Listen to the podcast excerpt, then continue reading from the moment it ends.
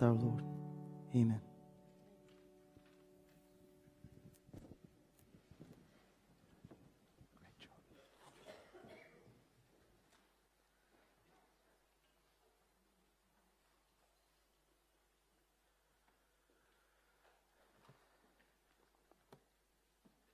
Just a beautiful array of songs. Thank you for leading us. Great to be back in the Gospel of John. In 1563, there was a question that was asked. Do you remember that question?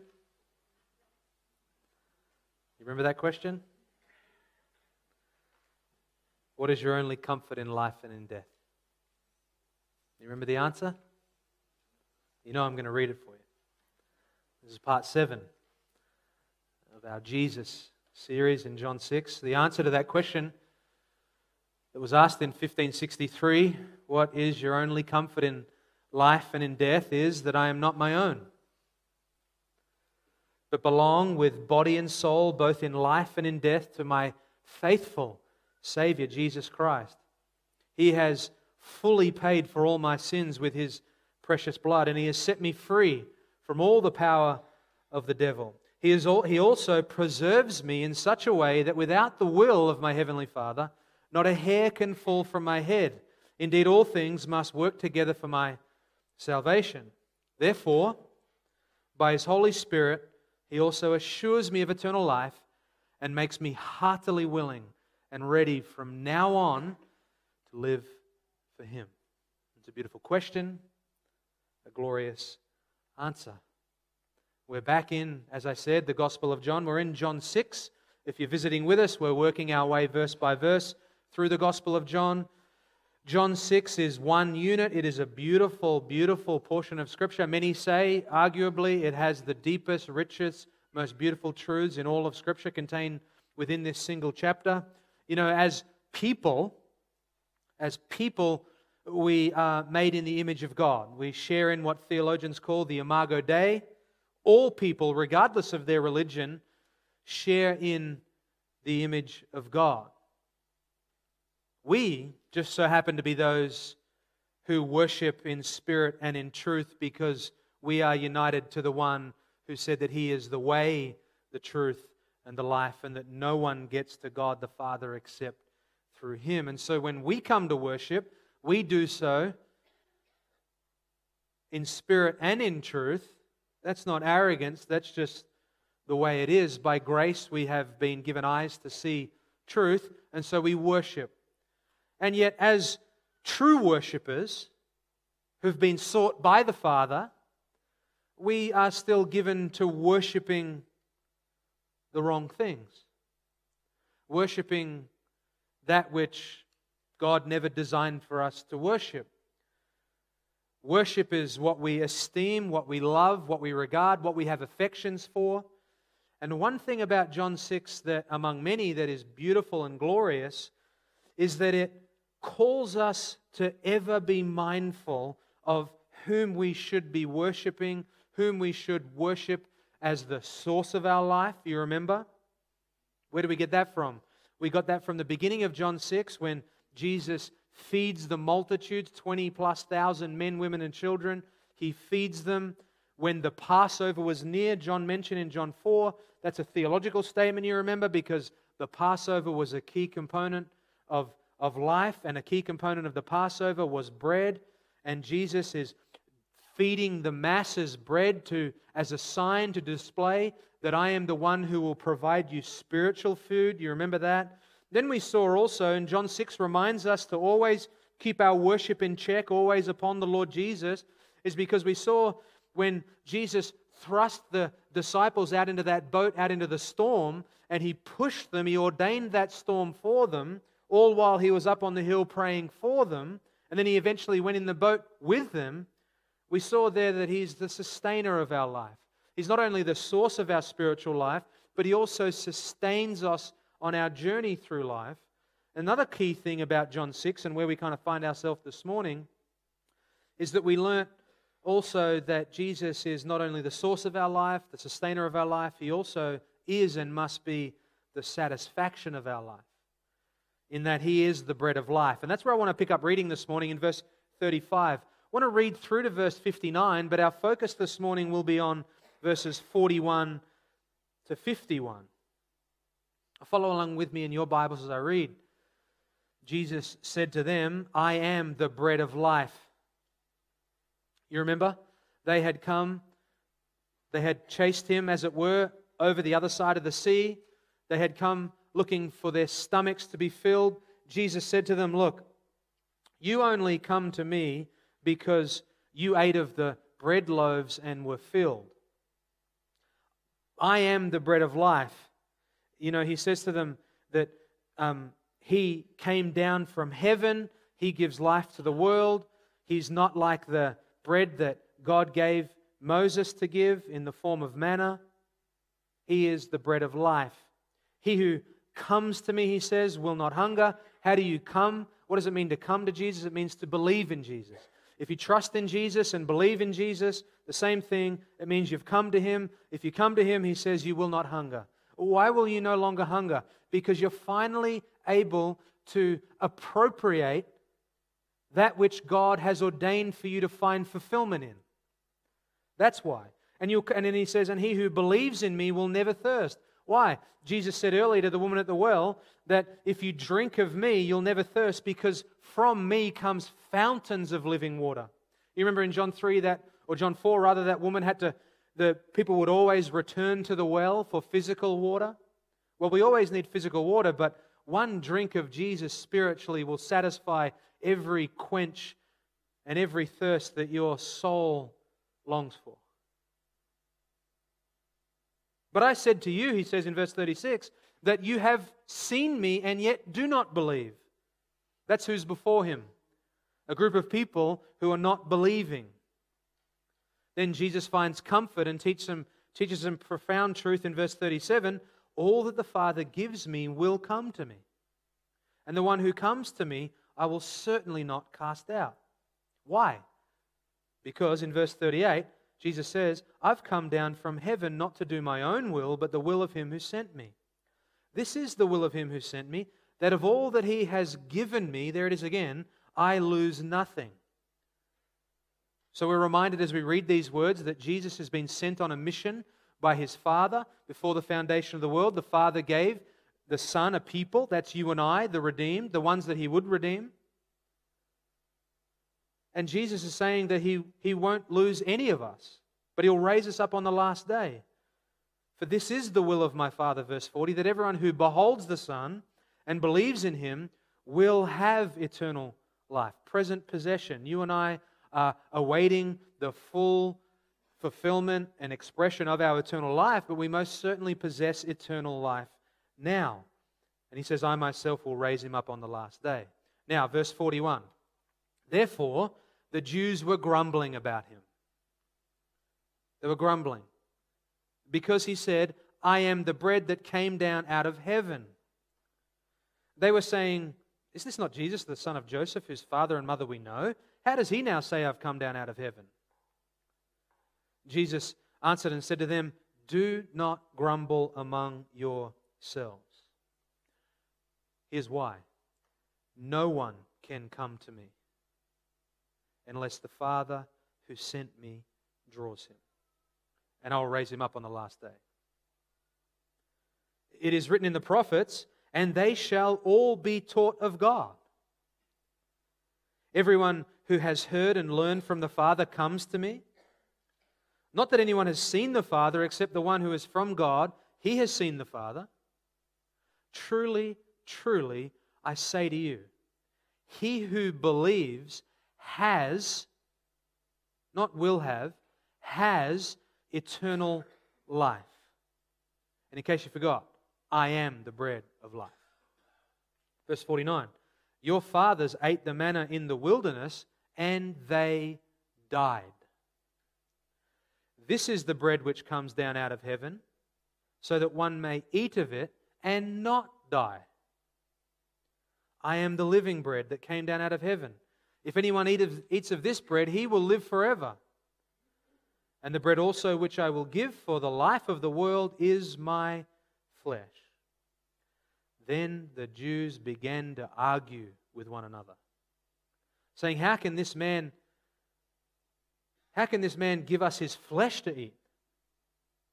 And so Jesus said to them, Truly, truly, I say to you, unless you eat the flesh of the Son of Man and drink his blood, you have no life in yourselves. He who eats my flesh and drinks my blood has eternal life, and I'll raise him up on the last day. For my flesh is true food, and my blood is true drink. He who eats my flesh and drinks my blood abides in me, and I in him. As the living Father sent me, and I live because of the Father, so he who eats me, he also will live because of me. This is the bread which came down out of heaven. Not as the fathers ate and died, he who eats this bread will live forever. Verse 59 These things he said in the synagogue as he taught in Capernaum. Let's pray. Father, we come before you having read these words of enormity. We pray, Father, that you'd bless this time. Speak to us through your word. Grant us the attending, illuminating spirit of your ministry of your spirit. Give us attentive hearts and minds and Give me clarity of mind and mouth. Bless this time. Help us to worship you. Help us to adore you. You are ever true. And all God's people said, Amen. The last time we were together in John's Gospel, we looked at three ways that Jesus kind of revealed the Father to us in verses 38 to 40. We want to pick up now in verse 41. And in verses 41 to 51, there's going to be three pieces to this encounter. I want us to not lose the forest for the trees, which is why I opened by saying the things I did about the chapter that is John 6. But I don't want us to just be lost down in the trees themselves, but we want the forest and the trees. We want John 6 and verses 41 to 51 if we're going to be served well this morning. And so, three key little components that we'll look at in verses 41 to 51 that'll help us stay fixated and focused on rejoicing that Jesus is the source of our life, the sustainer of our life, and the satisfaction of our life. Life is hard. Life is filled with trial, promised trial. Trial that weans us off the world and helps us to look to Jesus, trial that weans us off ourselves and helps us to look to Jesus, trial that helps us grow in greater manifestations of Christ likeness so that greater manifestations of God's, God's glory can be made evident in this world as we live it. The three features that we're going to look at is a grumbling, in verses 41 to 43, if you're taking notes, a grumbling. Then there's a granting. There's a granting that comes after that in verses 44 to 47. And then there's a giving. A giving in verses 48 to 51. Pretty simple. A grumbling, a granting, and then a giving. Look with me again at verse 41. Therefore, the Jews were grumbling about him because he said, I'm the bread that came down out of heaven. This bread of life discourse, as it's known, when Jesus says, I am the bread of life, this took place in the synagogue at Capernaum. And so these Jews that are grumbling in verse 41, they are the religious men from that synagogue, from that area, and they're grumbling among themselves in response to Jesus' teaching. You know, they have certainly heard about, or perhaps highly likely seen themselves, Jesus performing the sign of providing bread. And as they have heard all Jesus' words to the crowds, when He's called them to believe, when He's told them that He's come to do the will of the Father, when He said that He's the true bed out of heaven, they start to grumble. They start to complain and they start to murmur. Now, a key part of this to remember is that Jesus is among the people, he's giving bread, he's giving that physical bread to show that just as God gave physical bread in the wilderness to the people of Israel, to the Jews, here now God is being revealed by the Son as the Son gives as the true bread of heaven, gives them not just physical life, but spiritual life. And the first response we see to all that is a murmuring and a complaining, a grumbling. In verse 42, you can't really convey in the English language how, how much displeasure there is in those words. Is this not Jesus? Don't read that as like, is this not Jesus the Son? No, no, this, there's derision in those words.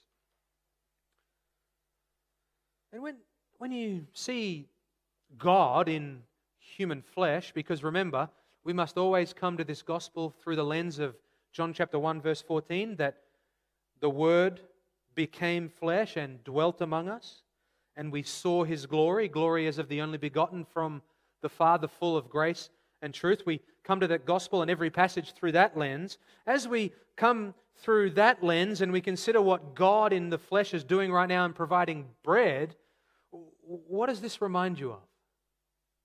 What does this bring to mind to you? Well, the religious Jews here, they sound a lot like their forefathers. They sound a lot like their ancestors, don't they? You remember the people of Israel, the Jews, the religious, they were given so much, they were provided for in the grandest of ways, they were delivered from oppression. And yet, listen to what we read about in Exodus chapter 16, verse 2. What they say, it says this the whole congregation of the people of Israel grumbled against Moses and Aaron in the wilderness. God had given the nation, the congregation of the people, leaders to proclaim to them God's will and God's ways, and they grumbled against them. Verse 3 of Exodus 16 says, The children of Israel said to them, Oh, that we had died by the hand of Yahweh in the land of Egypt when we sat by the pots of meat and when we ate bread to the full. For you have brought us out into the wilderness to kill this whole assembly with hunger. Then Yahweh said to Moses, Behold, I am about to rain bread from heaven for you. And the people shall go out and gather a day's portion every day, that I may test them whether they will walk in my law or not. Then, verse 8 of Exodus 16 says, Moses said, This will happen when Yahweh gives you meat to eat in the evening and bread to the full in the morning. For Yahweh hears your grumblings which you grumble against him. And what are we? Moses said. Your grumblings are not against us, but against Yahweh the Lord. These religious Jews grumbled and groaned and complained back then in the wilderness, and they grumbled here as Jesus brought divine truth to them and revealed the Father truly to them. Jesus said he was sent of heaven. They grumbled at that saying. In verse 41, when they said, I am the bread that came down of heaven, I want you to know they're not so much focusing so much on the fact that he said, I am bread. He's, they're focusing on the fact that he said, I have come down out of heaven. They grumbled at that. No, this is just a nothing man. This is just a carpenter. We know his mum and dad. They disagree with what he is saying. They complain about him. and they complain to him. James Montgomery Boice, in his commentary on this verse, stated this quote, Murmuring is the confused sound that runs through a crowd when people are angry and in opposition to some kind of teaching. This is what the religious leaders were doing in Christ's day in regards to Christ's teaching. Others do it in our day. In fact, it is a sin which few, if any, are preserved from. Boice then adds the objections of the Jews took the form of criticism of Christ's person rather than his teaching. They attacked him personally, saying, in effect, don't listen to him. He's a nobody from the sticks of Galilee. It's important to notice that Jesus did not defend himself as we might like to do, but instead he returned to his teachings and he stated the doctrine again. End quote. That's what we see here. Each time they grumble, Jesus gives them doctrine. He, and if you look closely at their words, as I said, it's not so much about the bread that irritates them, but the mention of being sent from heaven. Why is that so irritable? Well, that places Jesus, doesn't it, in a higher, more loftier, some say more noble place than them. They don't appreciate that one bit, and so they grumble. They actually don't even pause to think about how the fact that the Old Testament scriptures reveal that the Messiah will be lowly. They don't pause to think that Jesus, being so lowly and so quote unquote normal, could actually be himself the heaven sent bread and Messiah.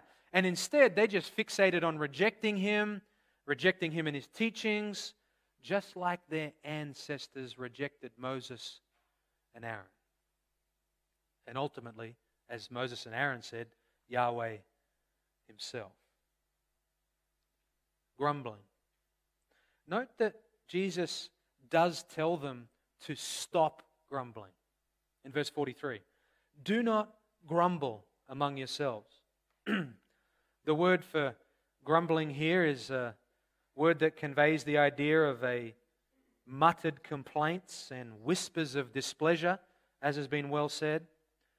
The Father had sent the Son to dwell among them, to reveal the Father to them, to perform the signs, to show who He was as the truth and as the one to provide all that they needed to be at peace with God. But in their hardness of heart, they remained outside of the blessing of God, outside of peace with God, because they rejected the Son of God from that little old good for nothing, nothing Nazareth. If only they knew who they had rejected. All unbelief is caused by not looking at the Son, the Lord Jesus, with open eyes and open hearts. While we certainly are not given to the murmuring and complaining towards Jesus as these unbelieving Jews were, we can still be given to, at times in our flesh, a grumbling and a murmuring of a different sort ourselves. Paul addressed that in Philippians chapter 2, verses 14 to 16, when he wrote, Do all things without grumbling or complaining, so that you will prove yourselves to be blameless and innocent, children of God, above reproach in the midst of a crooked and perverse generation, among whom you appear as lights in the world, holding firmly to the word of life. And so this begins with this grumbling in response. It's a grumbling from the heart of unbelief towards Jesus. And after receiving and observing their grumbling here and telling them to cease from such a thing, Jesus now begins to refute their murmurs by showing them and by showing us where all the focus ought to be instead. And that is upon the grace of God upon the grace of God as the divine initiative in salvation. And that's heading number two. We see now here a granting. After the grumbling, there's now a granting in verses 44 to 47. Look at verse 44. No one can come to me unless the Father who sent me draws him, and I'll raise him up on the last day. I want you to know that verse 44 is a negative version, if you will, of what Jesus had said in verse 37. Look up at verse 37. This is the same thing said in a more positive way. Jesus says, All that the Father gives me will come to me, and the one who comes to me I will certainly not cast out. In the face of unbelief, Jesus brings up the sovereignty of God in salvation in verse 44, just as he did in verse 37. I want you to see why Jesus does this. We would perhaps not approach it this way, right?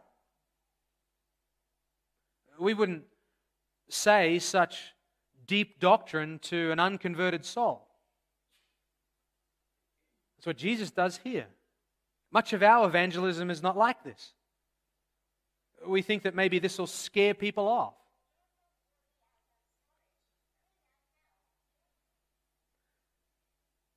But this is how Jesus handled the unbelief before him, at least in this instance.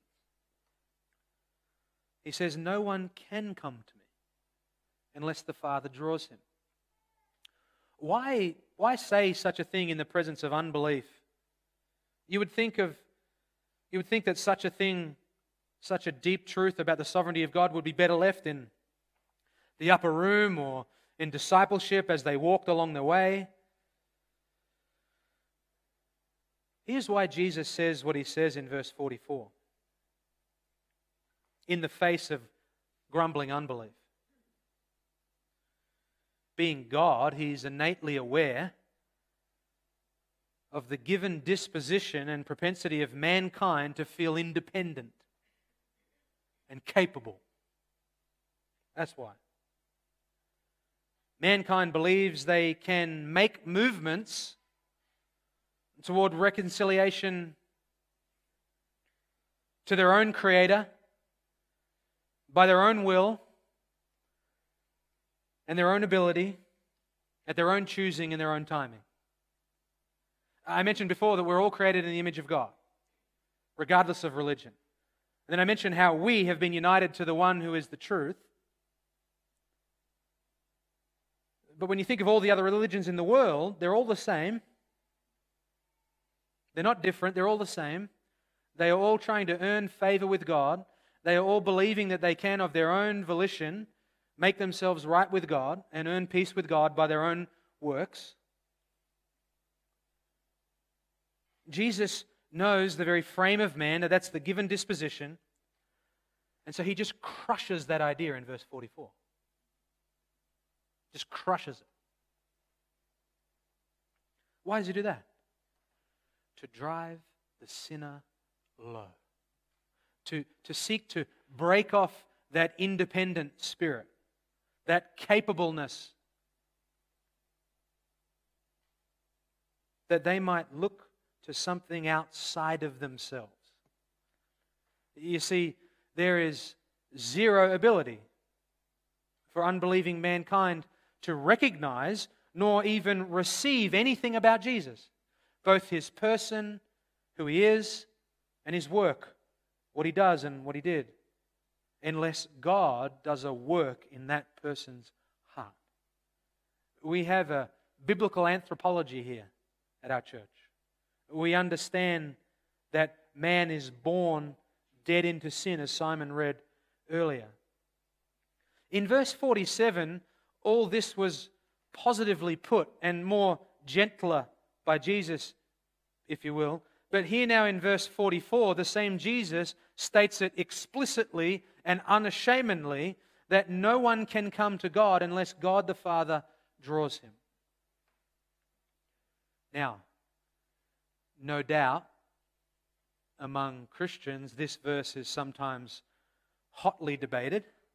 The whole concept is hotly debated, but it really not need be. It really not need be because you always must remember that before the foundation of the world, the Father gave a people to the Son. Jesus repeatedly says, Father, all that you have given me, they will come to me. I'll die for them, and then I'll, I'll keep them, I'll sustain them in this life. They've granted eternal life. I don't orphan any of them out, and then I'll raise them up on the last day. It's a beautiful thing. That's yours in Christ. That's mine verse 44, it says what it means and means what it says. No one, that means without exception, can, which by the way is a term of ability. Jesus didn't say no one may come. That's a, may is a term of permission. Can is a term of ability. No one can come. What does it mean to come? Remember, to believe. To me, unless the Father who sent me draws him. The word draws is a strong word. It's used several times in Scripture. It's used to refer to Peter drawing his sword to lop the guy's ear off. It's used of fishing nets being pulled back to the boat. It's used of Peter in Acts 16 of the apostles and the like being dragged before the magistrate. Each example of this word, no different here in John 6, conveys the idea of an accomplished movement with a little resistance that is overcome. You don't ever really want to go and stand before the magistrate if you're up on charges, do you? There's a little bit of resistance, but you got there in the end. It conveys the idea of resistance a little bit, but it's an accomplished movement that occurs. That's how God works in the heart of a person. That's how God has worked in your heart here if you are a worshiper of the one true and living God this morning.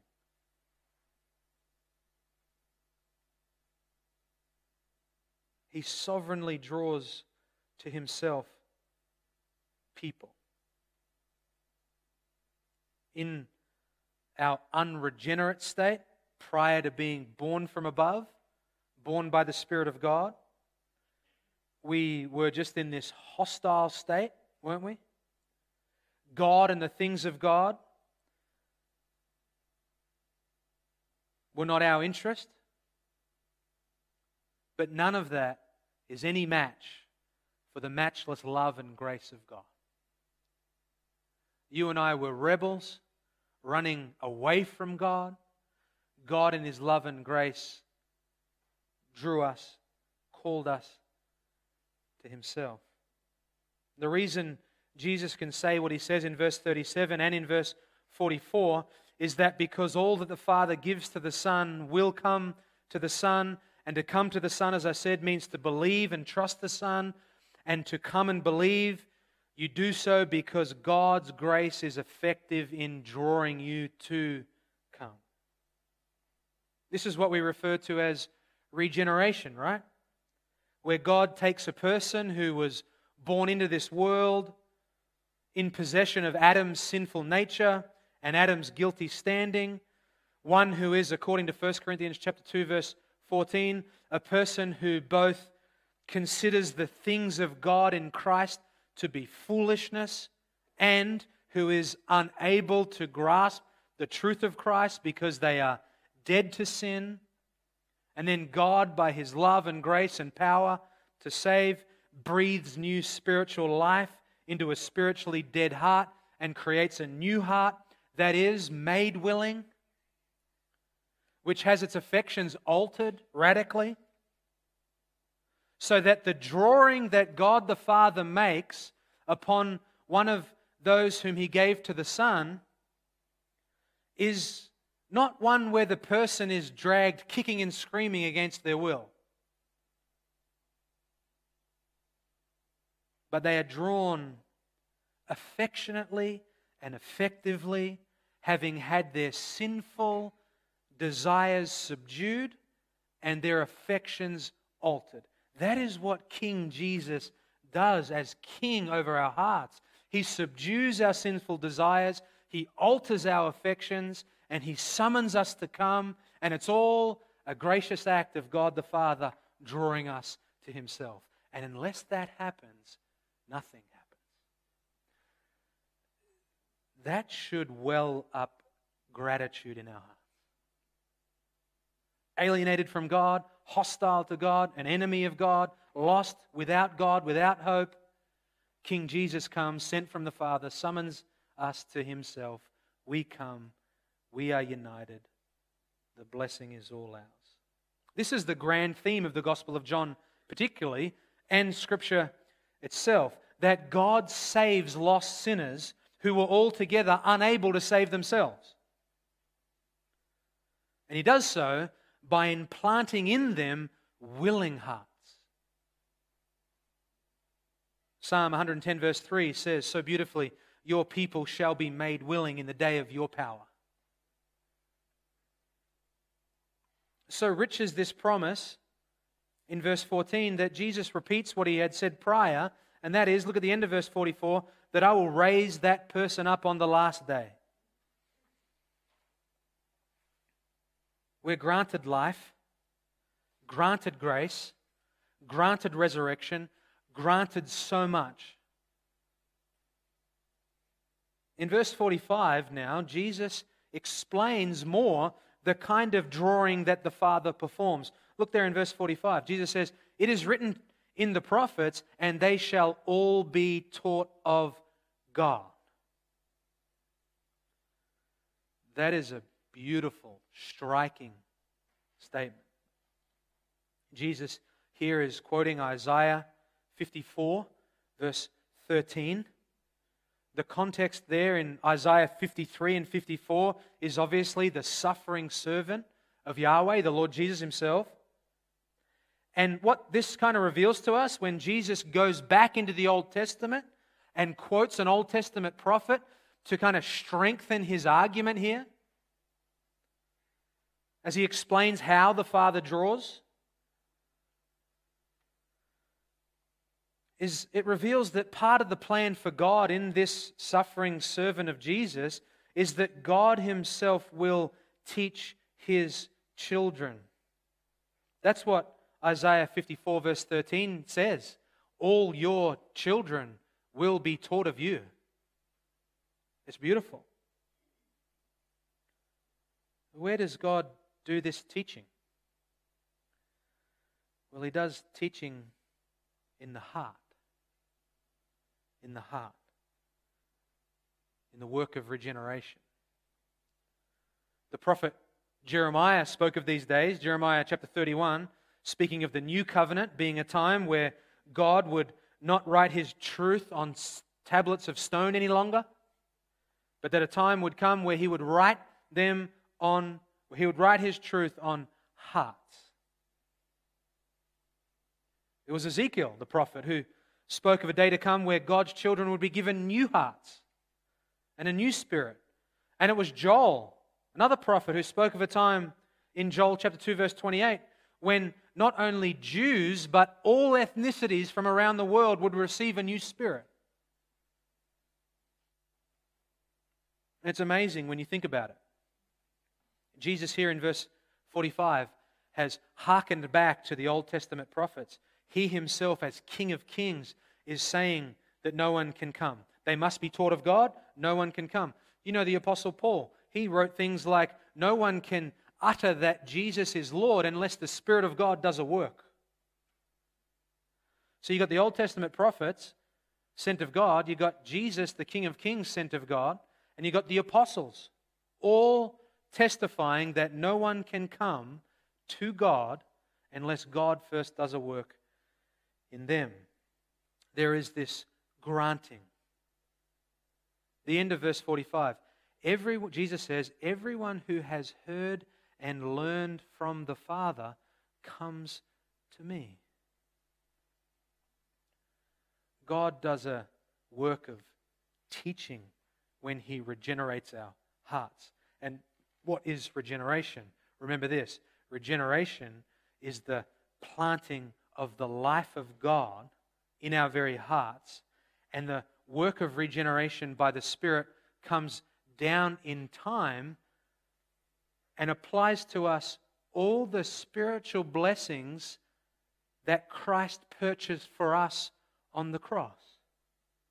We are given so much. We are taught of God as He ignites our hearts.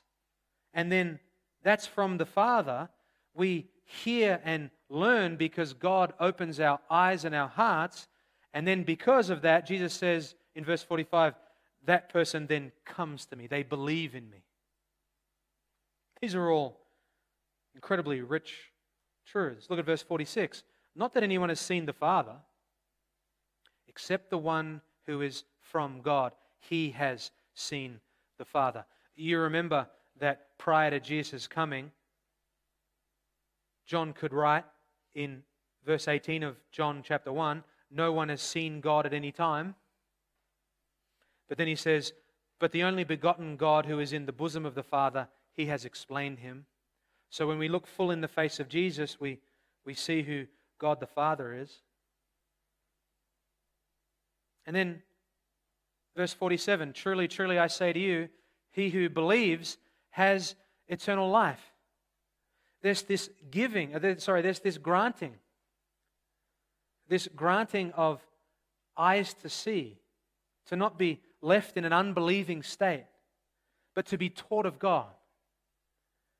There are many things that seek to teach us. You think of the world and what it's taught.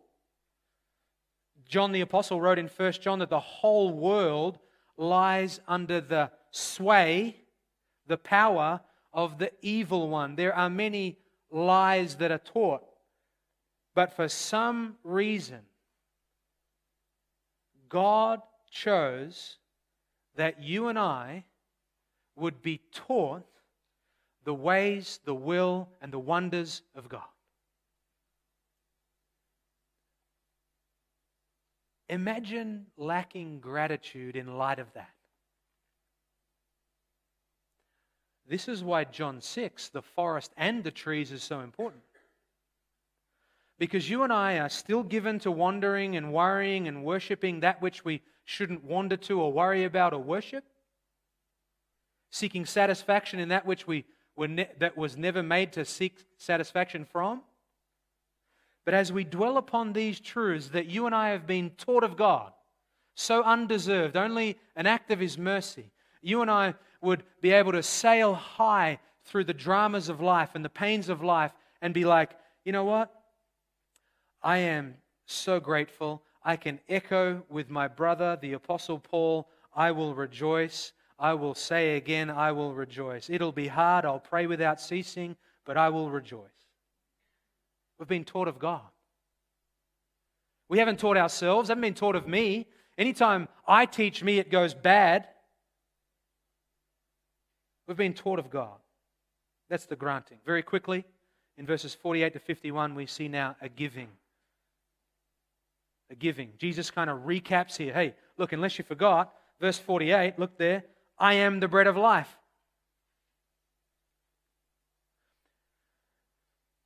There's a lot of junk food out there that you're going to be drawn to, but hey, remember, I'm the bread of life.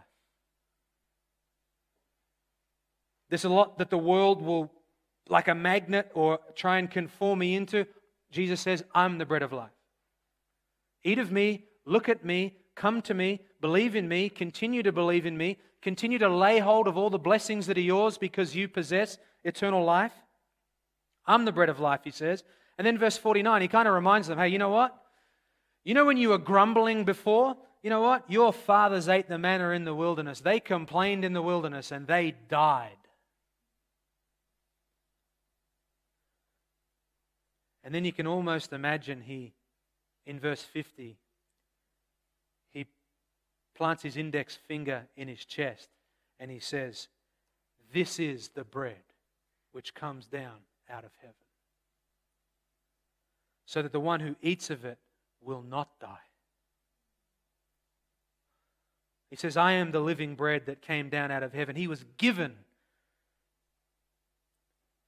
If anyone eats of this bread, he will live forever, and the bread also which I will give for the life of the world is my flesh. And that phrase kind of then gives way to those very understandably, in some ways, hard words when Jesus talks about eating him and drinking his blood. But all that to say in verses 48 to 51 that, oh, what we have been given.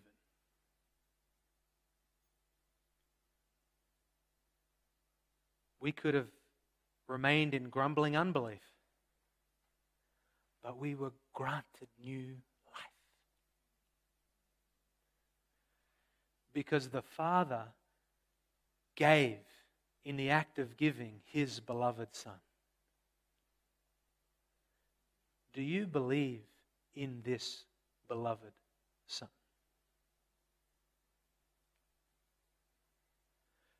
Because every human being is made in the image of God. Every human being worships something.